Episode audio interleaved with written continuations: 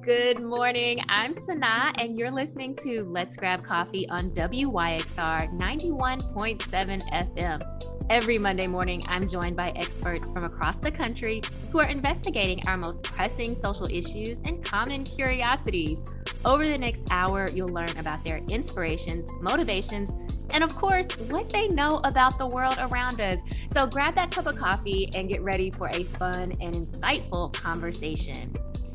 Now, Memphians, you know we love to brag, and there's a lot that we have to brag about. And I'm not just talking about the Grizzlies or our music scene, but I'm talking about our water.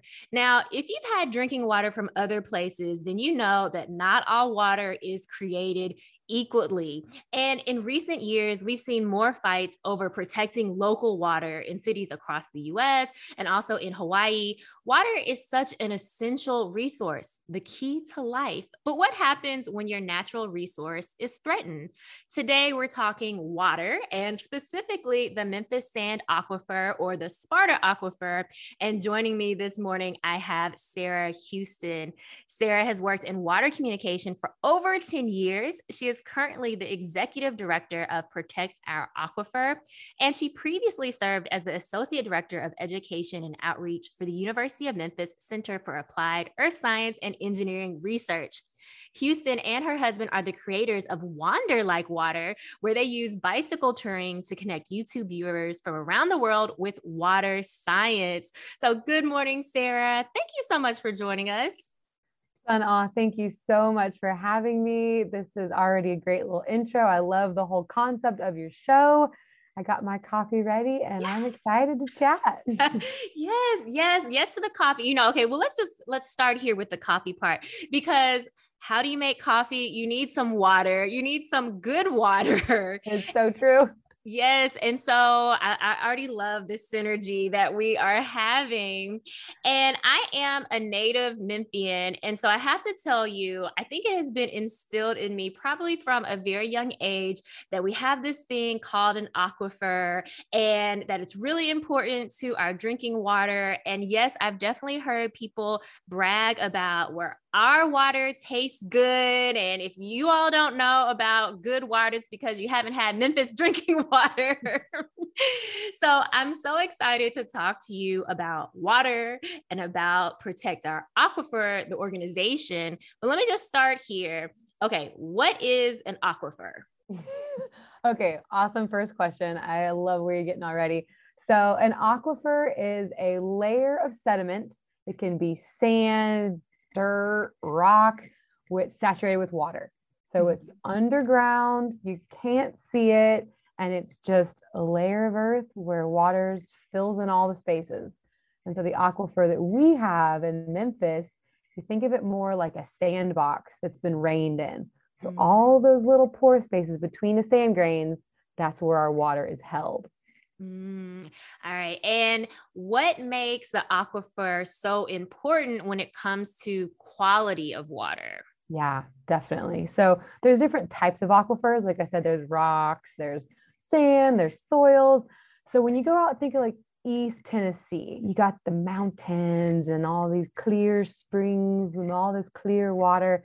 They've got what's called a karst aquifer system, and mm. water can sink down into it real quick which also means contaminants can sink down into it really quick. So you might see rainfall pick up oil slicks and you know radiator fluid and that can show up in the aquifer quick. But here in Memphis, we've got what's called a sandy sediment aquifer. And so it actually moves much much slower. Rainfall that lands, you know, in Memphis, it could take decades to get actually down into our aquifer. So when we think about why our water's so clean and pure here, really, is it's been filtering naturally through the soils and the sands for centuries and actually millennia. Wow. So I wish I could like everybody could see me. I always do my little diagram with my hands, but we kind of our aquifer below us is shaped like a big bathtub, and okay. below Memphis is where it's the deepest. Mm-hmm. So if you go out to Fayette County and West Tennessee, the sands come to the surface mm. and rain can directly enter what we call the recharge zone. And it takes 2,000 years for rain that fell in Fayette County to filter and get all the way down to pretty much below Memphis. Wow. So most of the water that we drink today fell as rain 2,000 years ago. Wow. Oh my goodness. My mind is absolutely blown right now. And I mean, isn't just science and our world just so amazing? So, we are really benefiting from rainwater that fell thousands of years ago mm-hmm. and mm-hmm. that you know that good tasting water you know contaminant free water yep. we get to benefit from that and then correct me if i'm wrong but memphis is the largest us city that relies 100% on groundwater right yeah. is that correct that is correct and you know when you look at like different studies that have been done there's a lot of other big cities that rely on groundwater, but they usually have they supplement it with a little bit of river water or a little bit from a different aquifer. Our sole source is the Memphis Sand Aquifer, and then one other aquifer right below it called the Fort Pillow Aquifer. And so we don't touch the Mississippi River, we don't touch the Wolf River, we don't touch Nonconnah Creek. I mean, we are getting all of our water from underground, and we are a big city that is very unique in that sense. Mm-hmm. So that just again speaks to how important protecting our aquifer really yes. is because we are getting all the water that we use from our aquifer. And I think that's really important for people to understand because I think it can be easy to take for granted um, that you might turn on a faucet or, you know, turn on your shower bathtub and water comes out, that it's okay for you to bathe in or it's okay for you to drink. Mm-hmm. Um, and I'm sure for listeners, especially those who are in the Memphis area, we can remember last year when we had, you know, the snowstorm and, you know, water, we really felt like how precious of a commodity water really is. And I don't know about you all, but I was definitely boiling my water because I was like, I cannot take any risks. like boiling my water. Um, I was, yes, I was, I was very, very vigilant about that. But just thinking about how important water is in general and the fact that we have this natural resource that, you know, we really can take for granted. Yeah, absolutely. I think, I think just, you know, in the United States in general, that's kind of been like you said, it comes out of our faucet. There's usually never an issue. It flows when we need it, any day, anytime. And it just has been kind of this, you know, un, like underutilized resource. And when you think about really Memphis and how we get it from this underground aquifer, it's out of sight, out of mind. You don't see it. You don't really understand like how you're interacting with it. It's different when you might get your water from a big lake and you see lake levels drop or you see algae blooms, you're like, ooh, something's going on. We don't have that same like visual cue, that visual awareness. It's just like, oh, somewhere under there, there's some water, I guess. And flowing out of my tap. So everything must be going right, right? mm-hmm. Yes. I think you bring up such a good point because we don't have that kind of visual indicator or that kind of daily awareness of exactly where our water is coming from. So even though it is to me so cool that we're thinking about water from thousands of years ago, right? that we're that we're drinking today, we don't see that happening, right? right. we haven't been around for thousands of years ourselves personally to see this process kind of happening. So we are a little bit divorced from the water that we have. I mean, even thinking about, you know, at one point, hundreds of years ago, you know, in Raleigh, in a community in North Memphis, there were natural hot springs, and mm-hmm. it was kind of, you know, a tourist attraction for that time for people to come to the hot springs. But even that part of our history, most people don't know because there aren't any hot springs in mm-hmm. Raleigh, in Memphis right mm-hmm. now, right? Right. And so and- again, just very divorced divorced from kind of our yeah. very rich water history. Yeah, absolutely. I love that you brought that up. Oh my gosh, that was like such a forgotten piece of Memphis history. And it's so interesting because we used to have springs all over Shelby County, all over this area, and they don't flow the way they used to anymore because we've pumped so much from the mm-hmm. aquifer and we've dropped the level of the aquifer by 100 feet in some places, and in some places as deep as 125 feet from what the original levels were. So, you know, when you don't have that much water in the system anymore, you're not going to have springs where it flows to the surface and you know so we don't have those anymore because we've just pumped so much out of it Mm-hmm. Yeah. Um, now you mentioned, since you mentioned how some in certain areas the level may have dropped um, hundreds of feet because of how we're pumping, but that doesn't mean that we're at risk for not having any more water anytime soon. Correct? Right. That is correct, and that's something that's just so interesting about you know, this corner of the world, we're a very rich water city. You know, we've got the Mississippi River, one of the world's largest rivers at our front door. We've got three major rivers that run across Shelby County. We've got one of the world's most pure, largest aquifer right below us. I mean, like we are, we are looking good in the water situation, but it comes down to quality. Mm. You know, the quality of the water is what is really of concern. And, you know, you look at the Mississippi River, every type of chemical you can think of is in that Mississippi River. So right. we are very fortunate to not have to drink that and, you know, try to treat it. Mm. Um, I will say New Orleans, their drinking water is the end of the Mississippi River. That is one of the only places in the world I buy bottled water. like, oh, wow. not just in that hundred year old water treatment plant with you know, who knows what's all in there. So, um, but like to your point though, you know, we aren't really worried about running out of water, but on the quantity side, mm-hmm. when you're pumping that much, what can happen is the sands that I spoke of earlier, the sands start to desaturate. So there's no water in there. And what could happen is those sand grains, they collapse on themselves mm-hmm. and it leads to land sinking.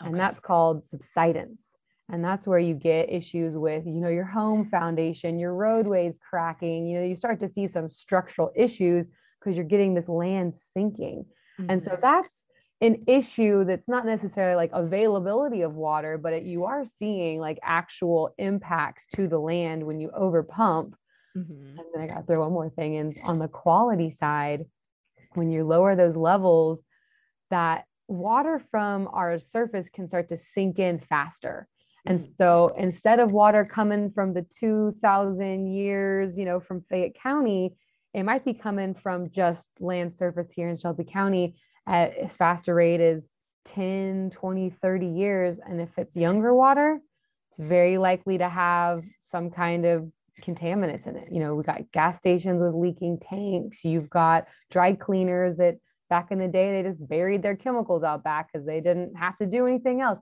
So you have all these little pockets of pollution and rain and water can pick that up as they travel down to the aquifer. So, you know, conservation is less about having water that we have access to and more about slowing that flow of pollution down down to our deeper aquifer. Mm, I think that's so important what you said, slowing the pollution. Because. I was just thinking as you were talking, you know, some of the the modern conveniences that we have weren't around a thousand years ago, a couple thousand exactly. years ago. So it was kind of just this you know rainwater that was falling mm-hmm. and seeping into the ground whereas now as you just mentioned even some of those factors right mm-hmm. um, different businesses thinking about all the chemicals we use in mm-hmm. our yards or in our homes or exactly. you know just all of the technology we have that we don't necessarily dispose of properly mm-hmm. all of that impacting the quality of our water and everything really is connected right and exactly. we see that in in this instance in the water that we have access to. You know as you were talking and i'm talking about how the sand might kind of get more compact and how that then might impact you know housing foundations it made me think about all the potholes we have in memphis now. Are you telling me this is related? Oh man. Uh, sort of actually. I mean we just have such like sandy sediments. So you know you've got your clay and then you've got your sandy sediments and that stuff just moves around you know? so, especially you about like clay like it gets when it gets wet it expands when it gets dry it shrinks And that's mm-hmm. really hard for concrete to deal with. Concrete's like, I don't shrink and compact like that. Um, I'm just going to crumble. so, okay. yeah. So there's, you know, our soils definitely play a role in our potholes, unfortunately. All right. See, now that was something that has been on my mind a lot recently. And so now I have a, a little bit of the answer for yeah. what's going on with our streets. All right. You mentioned about the quality of water. And I think this is a topic that's on not just our minds as Memphians, but even for folks who are maybe listening from out of town or wherever you may be, because we've seen so many, um, so much activism around water over these past several years. I'm thinking, of course, for a lot of folks, maybe Flint, Michigan was might have been one of the more recent time periods when folks really understood like what's going on with water, why it's so important, the infrastructure piece is so mm-hmm. important. And thinking about even a Flint, Michigan, where still ongoing water crisis, right? Um, and then, you know, more recently, of course, thinking I'm thinking a lot about Hawaii um, because I think it just, you know, blows my mind that you can be an island but not have you know drinkable water or have decreasing availability of drinkable water. Um, and of course here in memphis right?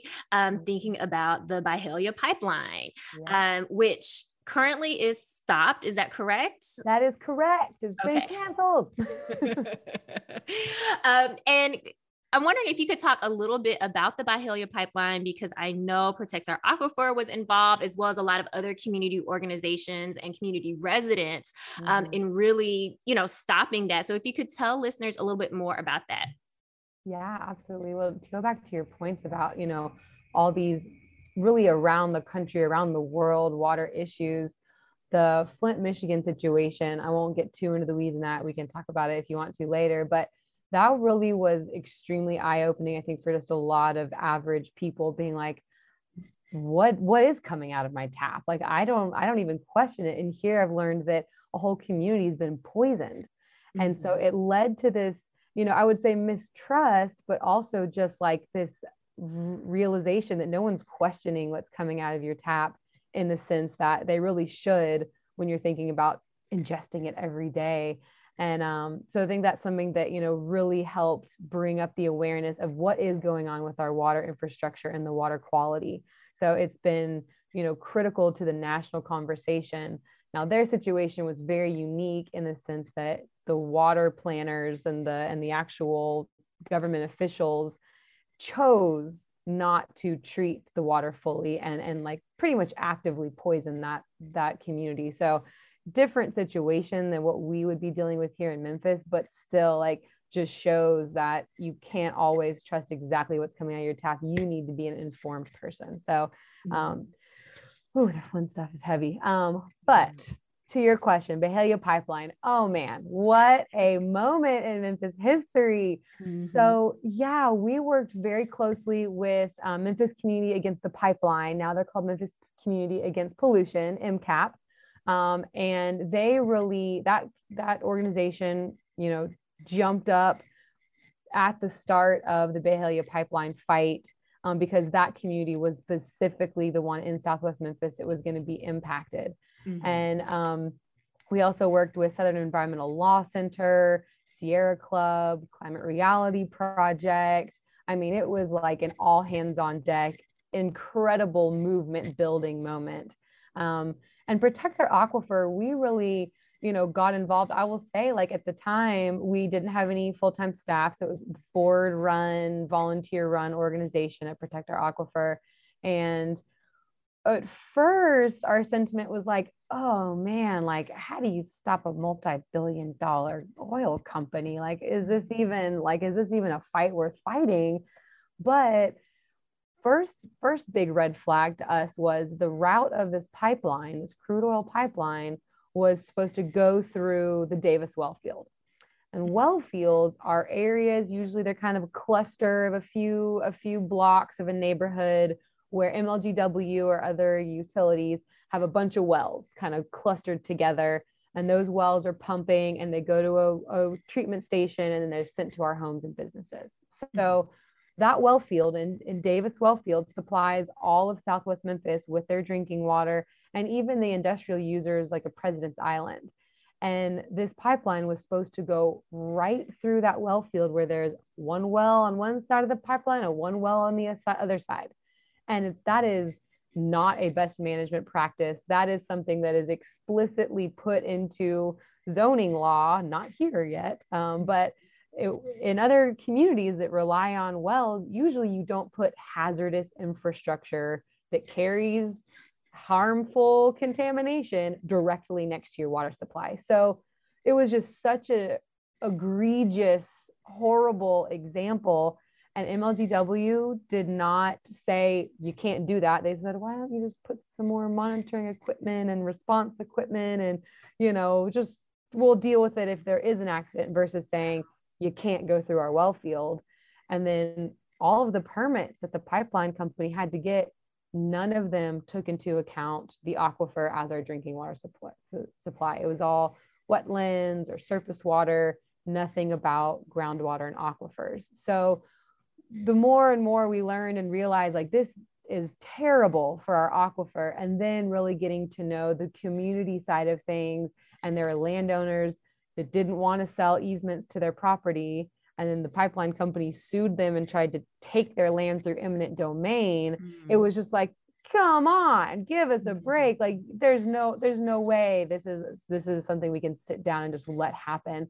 And so that's really was kind of all of these factors coming together. It was like okay we got to jump in and take action. And that's and that's really how the whole group kind of came together. And we strategized on so many different fronts that really was like we were attacking them from all angles. mm-hmm. so uh, it really was um, a really incredible moment and and how do you bring a bunch of different groups together with a common goal and a common mission and, and fight a multi-billion dollar company with a bunch of grassroots organizations and win yes. so it was pretty amazing hard sleepless nights really stressful but um like overall just a really incredible moment. Yes yes and you know i love that you know what you said about a lot of different grassroots organizations a lot of organizations coming together for this common goal and very much community led as well mm-hmm. from residents who are in the communities that would have been directly affected um, with the Byhalia pipeline and so I think that's so important to build across different groups, right? Mm-hmm. To come mm-hmm. together. And I think, like you said, a historic moment for Memphis, really showing that when we come together, we can protect our communities. We can stop these big corporations, right? We do have a voice. And mm-hmm. oftentimes it can seem very overwhelming, right? Even as you mentioned, like, what can we do against this big, you know, multi million, billion right. dollar company? But this really proves what you can do when right. you're working together together. And I know that this whole movement really generated a lot of support um, mm-hmm. from across the nation, um, various elected officials or, or, previously, you know, elected officials, politicians, and um, celebrities as well. So I think that just really goes to show how our voices, how how powerful they are, and how when we come together and do the work, we mm-hmm. can make change. So this is very exciting. Yeah. So, yes. Well, let's take a quick break. You're listening to Let's Grab Coffee on WYXR 91.7 FM. We're here on Let's Grab Coffee on WYXR 91.7 FM. I'm Sana, and I'm here with Sarah Houston, who is the Executive Director of Protect Our Aquifer. And of course, we're talking all things water.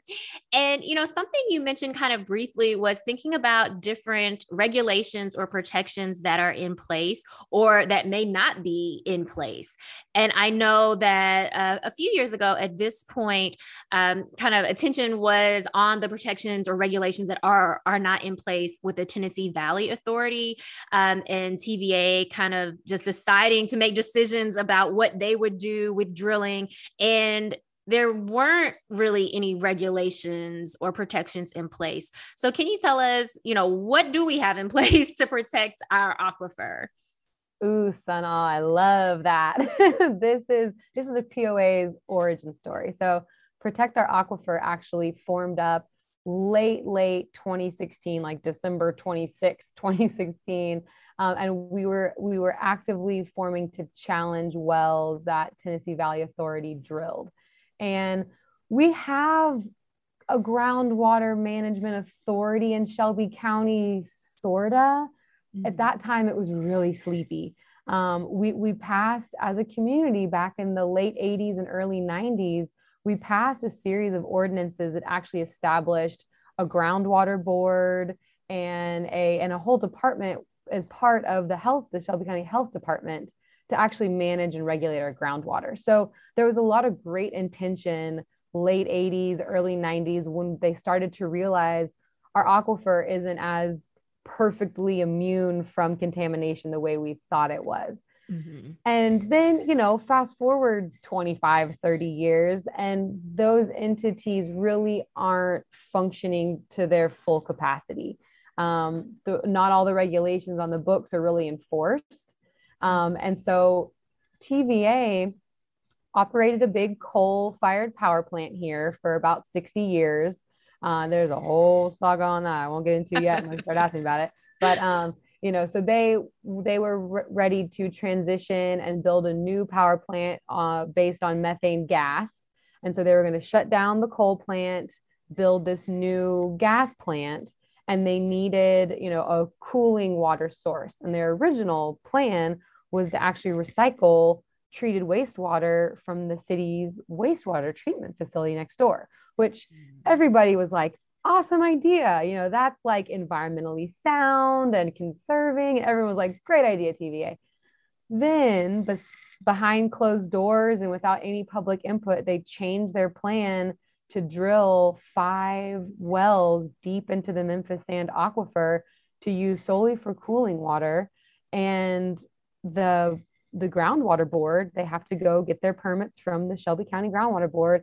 And the groundwater board approved those, even though those wells are located right across the street from our unlined coal ash pond that has mm-hmm. toxic levels of arsenic and lead and fluoride and mercury in the ground.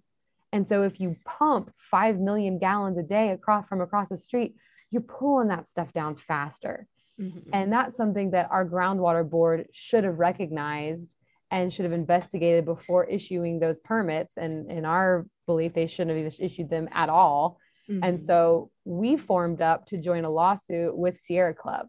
And that's kind of our origin story fighting those things. And what ended up happening was um, the state, TDEC, ordered a pump test to see if there was a connection. If you run these wells, are you going to pull down that arsenic faster? The science showed yes, you absolutely will. You can't run those things. Mm-hmm. and so TVA now is still using water from the aquifer, but they're buying it from MLGW at well fields a little farther away. Mm-hmm. Um, okay. But, you know, it was like just regulations that hadn't been enforced. Nobody was really doing their due diligence.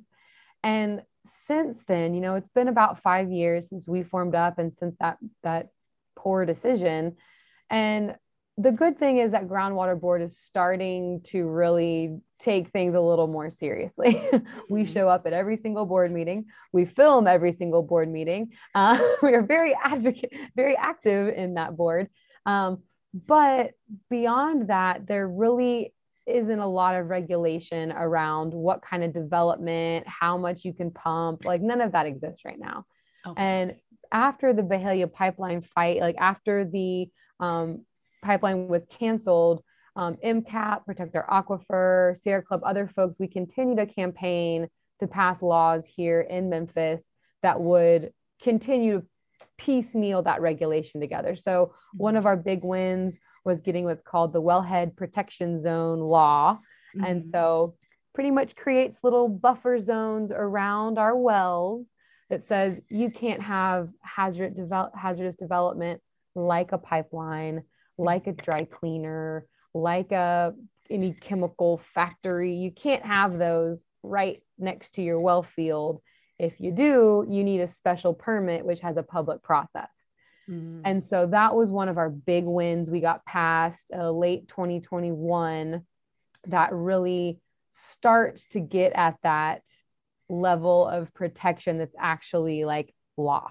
Mm-hmm. so there's a long way to go, um, but there's definitely forward movement, I'll say. Yes, that's so important. You mentioned a couple things there that I just wanted to draw out. The fact that um, Protect Our Aquifer is present at these board meetings, right? So thinking about holding um, people accountable, right? And uh-huh. knowing like, hey, we're going to be there. We're right. going to record these meetings. We're going to have a record of yep. our own that says what was said, decisions that were made, etc um, so there's no kind of hiding or right. you know escaping the accountability on that side yeah. and the other piece in thinking about just continued forward movement mm-hmm. in instituting regulations and creating laws um, mm-hmm. that really say what can and cannot be done um, mm-hmm. um, are there any other pieces of legislation that you're able to share with us that are maybe in the works or that we um, might want to stay abreast of or even get involved with Absolutely. That's a great question. Actually, this is airing at just the right time. We have two, actually, I'll mention three, um, three good things that people can get involved with today, right now. First one is Memphis City Council is uh, considering passing a resolution that would demand that TVA conduct a supplemental environmental impact study an SEIS mm-hmm. on this coal ash move. So I mentioned the arsenic that's been sinking down into the aquifer.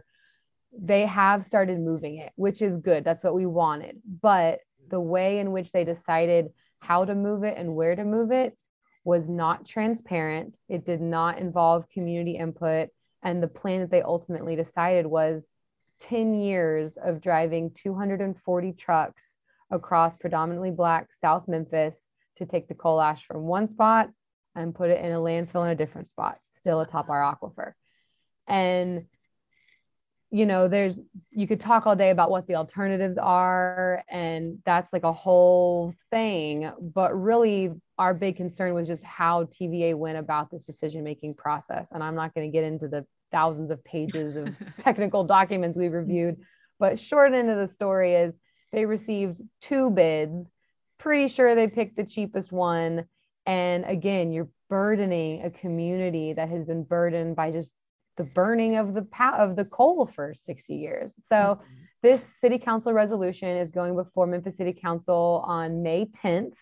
And mm-hmm. so if anybody wants to go to either MCAP, memphiscap.org or protectouraquifer.org, there's ways that you can reach out to our city council members, do a one click email, and, and vo- voice support for this resolution. So, um, what that would really do is just give us additional information about the potential impacts to the community and the environment that can allow us more information to put in better measures and maybe mitigate some of those issues. So that's something we've been asking for TVA for a while, and they continue to say no. And so Memphis City Council is willing, or we hope will pass. So we need your mm-hmm. support. Um, but they seem to be willing to put a little bit more heat on TVA to do the right thing. So that's one exciting moment. Excellent. Uh, uh, another one actually is an action you can take today, right now, which is um, emailing our governor, uh, Governor Bill Lee, to ask him to veto a piece of legislation that was just passed by the House and Senate. And this was one of the big campaigns we had throughout the month of March, where the legislature introduced a bill that was trying to undo all of the laws I just talked about, about, you know, having the wildlife protection zone and about having crude oil pipeline zoning laws that we fought for after the pipeline was canceled the um, legislature attempted to pass a preemption law, so just cancel all local laws. Luckily, uh, the band got back together, the coalition from across the state. We were like, oh, no, no, no, no, no, no. And so the good news from that is the bill that was originally introduced has been drastically amended. So now our local laws in Memphis would stand. Mm-hmm. So we we do have some of those protections still on the books but the language is very ambiguous. It still takes away a city council or county commission's power from passing a resolution, making a statement about fossil fuel infrastructure. And it's just bad law. It's mm-hmm. invasive state overreach. And there's ambiguous language that we're worried a uh, oil and gas company could use and try and push a project through, which would lead up in litigation and more, you know, just more pain for the community. So we're asking Bill Lee to to um, veto it, but also just explain why. So that's another action folks can take. Same websites, memphiscap.org or protectouraquifer.org. And there's one click emails you can take to reach out to Bill Lee and say, we don't want HB 2246 to pass. yes. So those are two exciting things we got going on this exact moment. Um, and the third one I'll just mention briefly. Um, this is a, a, um, a, legacy polluted site called the Defense Depot in South Memphis. It's in the Alcy Ball neighborhood, right off Airways, and it's an old World War II um, kind of industrial manufacturing site. So they had, I mean, any type of chemical you can imagine has been stored at that facility. And then it stayed a big um, army logistics hub through the 90s. Wow. And they buried toxic waste there for 50 years.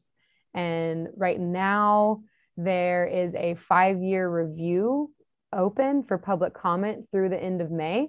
And so we're working on working with the local community there and studying a lot of these reports and starting to get some comments together and folks will have the opportunity to voice their own opinions. Like we'll we'll um, write up a you know super technical letter but the community has the opportunity to chime in on this too.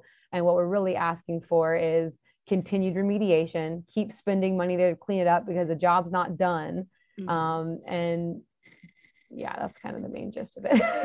but it's a really, it's a legacy polluted site that has impacted people's health in that neighborhood for generations. Mm-hmm. And it's a um, really sad state of affairs. And that that pollution has been sinking deeper and deeper into the aquifer and has actually led to multiple MLGW wells being shut down because contamination got to them. So this is an actively, actively polluting our aquifer and that that slow moving water you know time's caught mm-hmm. up with us. We've been ignoring the stuff for 80 years and the clock's ticking and it's showing up in our wells and we can't let that happen wow. Thank you so much for sharing those opportunities for action. I mean, again, just thinking about, you know, what we do today will impact the future of our water. Um, and, and some in the nearer future and some in, you know, longer term future. and so I think these are three actions or three issues that folks can really get involved in. And just one more time, could you share the websites where folks can find more information and kind of do some of those easy actions as well? Absolutely. Protectouraquifer.org um, is, is that's our site. And so aquifer is A Q U I F E R. um, and so that's if you go to our now tab, that's usually where we keep up our kind of current issue campaigns.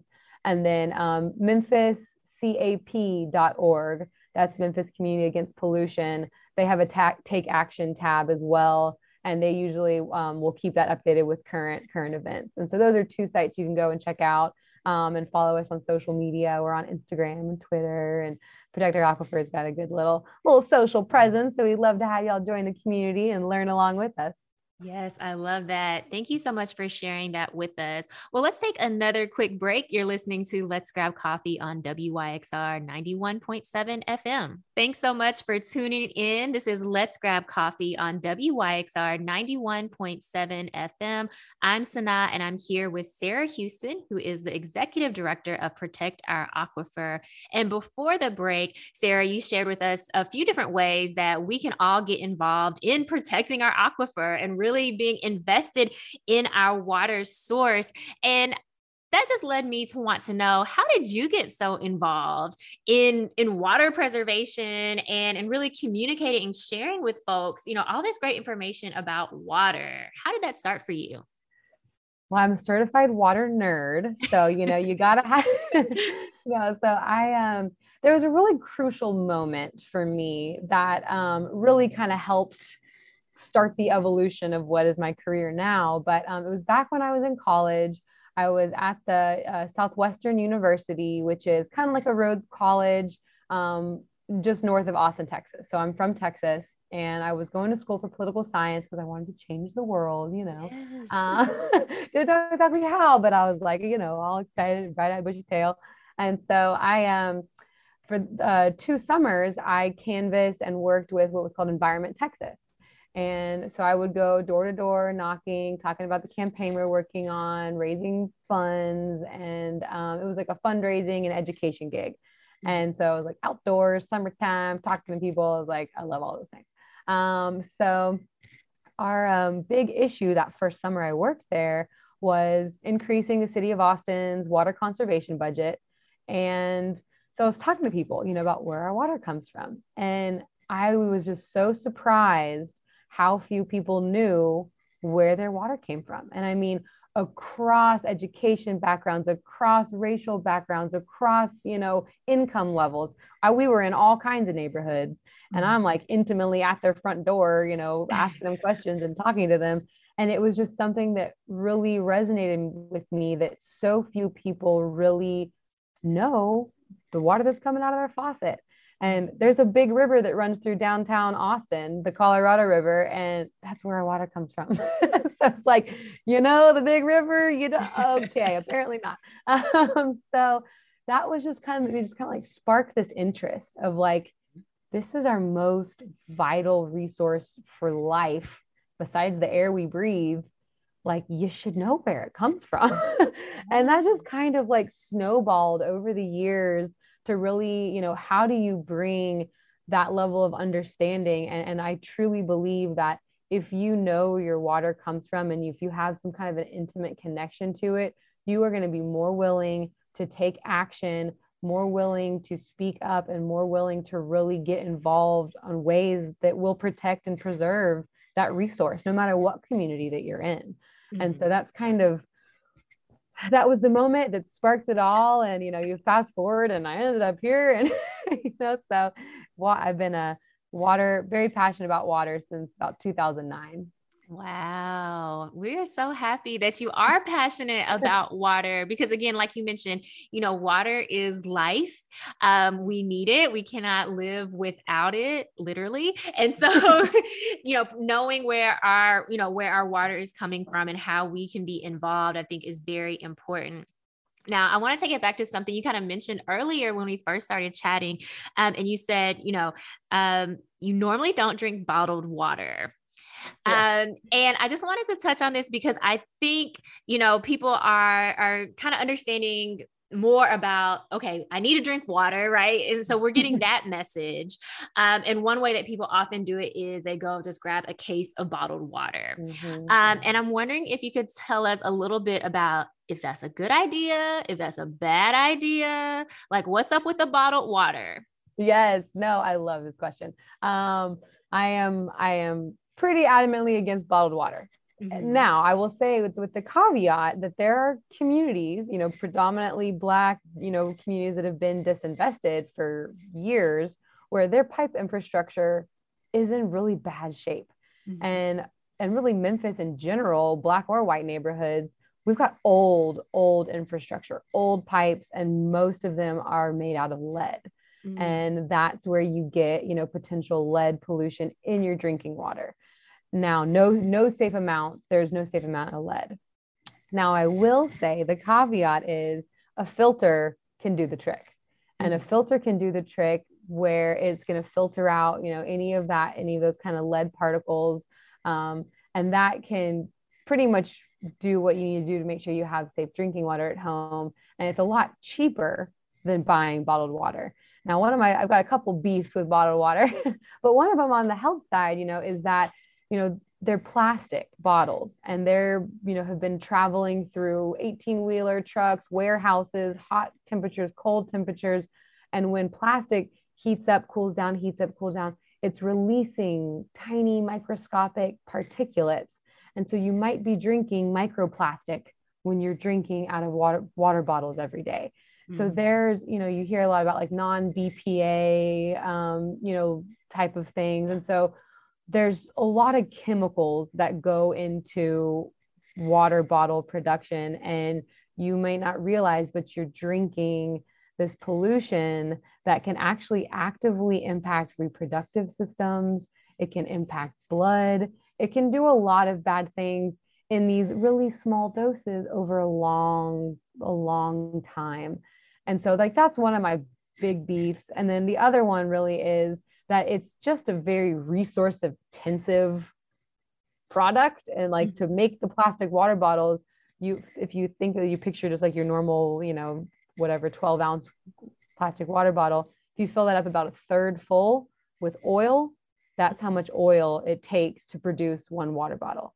Wow. And if you think about how much water it takes to produce that actual water bottle, it, it takes about five to 10 water bottles worth of water to create the bottle. So it's just extremely resource intensive, in addition to potentially bad for your health. Mm-hmm. And so if you're mistrustful of your water pipe infrastructure, I recommend filters and making sure you're diligent on changing out your filters. And there's a cost associated with that, but it's still going to be cheaper than buying bottled water um, and it's just a lot more accessible too because it's filled the tap, good to go. Drink water all day long. And I'd be like, oh, I'm running out of water, water bottles. I'm not going to drink very much. It's like, stay hydrated. you need that. Mm-hmm. Yes. Okay. Thank you so much for that because we also know that recycling doesn't really happen. Uh, we're seeing more and more stories where, you know, recycling is kind of like a myth. We think we're putting yeah. the water bottle into a recycling bin that's going to go get recycled, but it's really just going to a landfill. Mm-hmm. So, again, thinking about the decisions that we're making today and how they impact our future, whether yeah. it's the future that we will see or the future that, you know, kids, grandkids, and on and on will impact the type of planet that they will, will live on later, um, later down the road. So thank you so much for sharing that. So I just want to encourage folks, you know, to get the filter, you know, you can even get glass bottles if you want to kind of fill up a bottle to take with you, you know, mm-hmm. to work or wherever. And so you can still have your water, stay hydrated because that is important. Um, and I know it's going to start getting hot here in Memphis. Yes. So hydration will be important, but we can do so in ways that are more beneficial versus destructive. Mm-hmm. Um, destructive to our home. Uh, now, I wanted to give you an opportunity to tell us some other ways that we might be able to get mm-hmm. involved um, in water preservation, conservation. You shared with us some great ways um, to get involved as far as some legislation that's coming up. Um, but what else can we do um, and I want to think about as individuals, what can we do? And then collectively, what can we do as well to make sure that we are protecting our water? Yeah, absolutely. It's a great question. So, you know, there's so many small actions we each can take every single day. Um, and there's things, you know, like if you've got, you know, a, a yard, you know, don't use a bunch of fertilizers, don't use a bunch of pesticides. Those chemicals, they sink down into the ground, they run off into our streams and also they're really toxic for you and your pets and your family to breathe. So like yeah, I, you know really if you're gonna need that kind of level of lawn care look for organic alternatives. Um, that's something that really can you know help protect you and your family and also our water resources around us. So that's that's a small action that you can do. Um, you know also just being mindful of your water use. You know we're not in any kind of crazy drought stricken area but you know, people don't leave your tap on when you're brushing your teeth. You know, use your wrist, a little flick of the wrist, turns it right back off. You know, like that kind of thing. When you have many households, multiple people every single day taking those actions, it's, it's a huge saving. It's a huge impact. And I mm. think that's something that you don't think you're like, you're, I'm one person, you know, me, you know, taking my 10 minute, five minute showers. What's that really going to do? It's like, well, when you're talking about a city of 600,000 people taking right. those same actions, that's that's a lot of water you're going to save every day, every year that we don't have to pump out of the aquifer. So little things like that really do matter. And, and I got to say, if you're if you're a you know handy person that changes your own oil, um, dispose of your oil properly. Don't pour it down the drain don't pour it down the storm sewer you can take it to an AutoZone or you know any kind of like you know auto body shop they'll take your oil for free so mm. you know i definitely we gotta plug that um so yeah i mean those are just some like the little simple things you can do and um if you like if you irrigate your lawn you got your sprinkler system you know, watch the weather. If it's going to rain that week, you don't need to run it. You know, just little small things that really do add up. Mm-hmm. I love that. All these small actions that we really can make a difference. Mm-hmm. And then, of mm-hmm. course, those larger actions. So, getting involved in pieces of in, in, legislation and speaking out to your elected officials as well. Well, Sarah, tell our listeners how they can learn more about Protect Our Aquifer and stay up to date on what's happening in the water world. Yes, the water world, my favorite place to be. Um, so you can find us at protectouraquifer.org. We're um, on Instagram, Twitter, and Facebook, Protect Our Aquifer. Uh, you can go onto our website and actually um, click on the contact button, sign up for our newsletter. We send out once once a month, so we're not spamming you. Um, but we usually have a good, juicy newsletter filled with updates and actions you can take, and you're like, what's going on? Um, and you can also request a yard sign. So you've probably seen the blue and white yard signs around town. We provide them free of charge just to kind of show solidarity across the city and really the county. So you can um, request those online when you sign up for our newsletter, and you can also sign up to volunteer. And we're, you know, as spring's, you know, ramping up, there's a lot more events going on, and COVID's letting up. So we're actually like doing stuff out out around people so we definitely are looking for volunteers to um, really help get out the word and um, and really work with us so go to our website instagram we would love to see you Awesome. Well, Sarah, thank you so much for spending some time with us this morning. It was so great to chat with you. Yes. Well, Sun thank you so much for having me. I really enjoyed it and my nice cup of coffee as we uh, get ready for the rest of this week. So thank yes. you so much. And I'm hopeful we can pick a conversation again and talk later. Yes. Thank you. Thank you again to Sarah Houston for joining us this morning.